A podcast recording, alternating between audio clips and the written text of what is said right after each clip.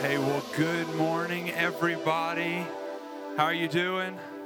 Doing good. Welcome to day six of 21 days of prayer. I have to get it right because you gave Pastor no grace at all yesterday when he messed it up. So I, I wrote it in my notes to make sure it was the right right day. I get so- I don't know about you, but I get so thrown off by the days uh, because we start on Saturday. We've started on Sunday for as long as we've done it. Now we start on Saturday, so I'm like, used to it was easy, right? You count Sundays one, Mondays. Now you just now you have to like really critically think about it. Uh, also, I want to apologize if I'm dragging a little bit this morning. Uh, you can blame your students, the students of celebration. Uh, pray for your pray for your local youth pastor because we we need it. Um, but for real, I feel like each day uh, has gotten better at the 21 days of prayer. I really, really do. Um, and I have a few assumptions about it, but I really think it's a couple of things. I think one, it's the expectation that you guys have brought um, all of us, our church, together during this time. And then also, I really, truly believe this is going to be the best year that celebrations ever ever had. That we're going to reach more people than we ever had. The people that are already here are going to be stretched and are going to grow more. And I I really think that the city of Shreveport's going to feel what's happening this week, this year, through our prayers and through through our faithfulness. As we, like Pastor says, take our prayers into action through this year. So today, our focus is on obeying Him, obeying God. And the scripture that I want to point you to is 1 John chapter 5, verses 1 through, th- 1 through 3. It's in the Amplified Version uh, because Pastor says it's louder. It's a, bad joke for anyone who is listening. Uh, but here's what it says it says, Everyone who believes with a deep, abiding trust in the fact that Jesus is Christ, the Messiah, the Anointed, is born of God, that is reborn from above, spiritually transformed, renewed, and set apart for his purpose. And everyone who loves the Father also loves the child born of him, Jesus. By this way, we know without any doubt that we love the children of God, expressing that love when we love God and obey his commandments. For the true love of God is this that we habitually keep his commandments and remain focused on his principles. Obviously, this thought is woven all throughout Scripture, uh, but when I was reading this, immediately my mind went to the Gospel of John.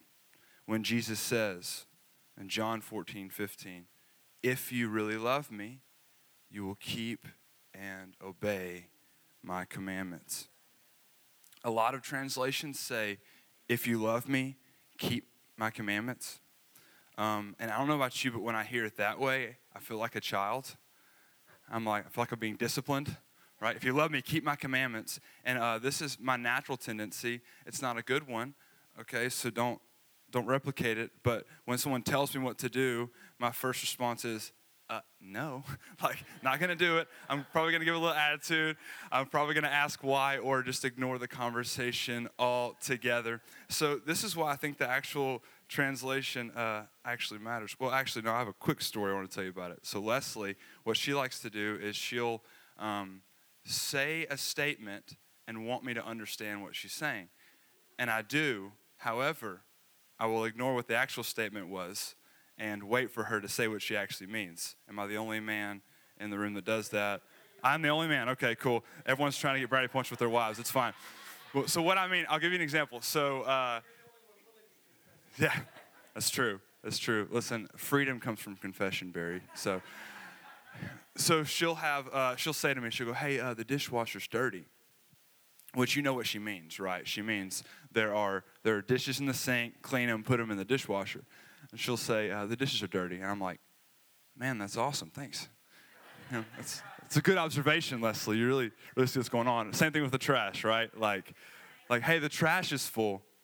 It is. Someone really needs to get to that, right? So uh, I, I'm just, I'm just just picking. I, obviously, I, I do. I try to be a good husband, okay. But my point is, I'm like, just ask me to do it. Like, just ask me to do it, please, please. But the reason the translation matters is because when you take an if-then statement, it's not a command.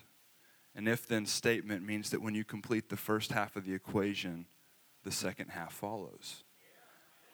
So if you love me, then you will keep my commands. The analogy that always comes to mind for me is marriage. Like, if, um, why, why do I stay faithful to my wife? Why do I want her quality of life to be so good? Why do I go out of my way to do things? It's, it's not out of duty. Is it out of duty? Maybe a, a small, tiny portion of it, but, but mostly it's because of my love for her for my desire that she has the best life possible and is the, is the woman, the mother, the wife that she desires to be. Um, and, and so it, it's all out of love. Could you imagine a marriage where it was completely out of duty? Would it work? Possibly, probably, maybe for a little bit, but the atmosphere of the marriage is completely different if it's out of duty versus if it's out of love, deep love. So, why do we obey him? Because we love him.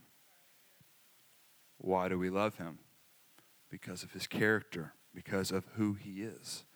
So, who is he?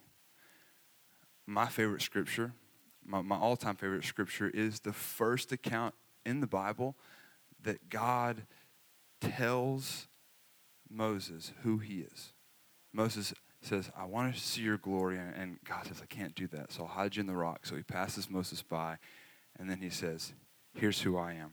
It's in Exodus 34, 6 and 7. The Lord, the Lord, a God merciful and gracious, slow to anger, abounding in steadfast love and faithfulness, keeping steadfast love for thousands, forgiving iniquity and transgression and sin.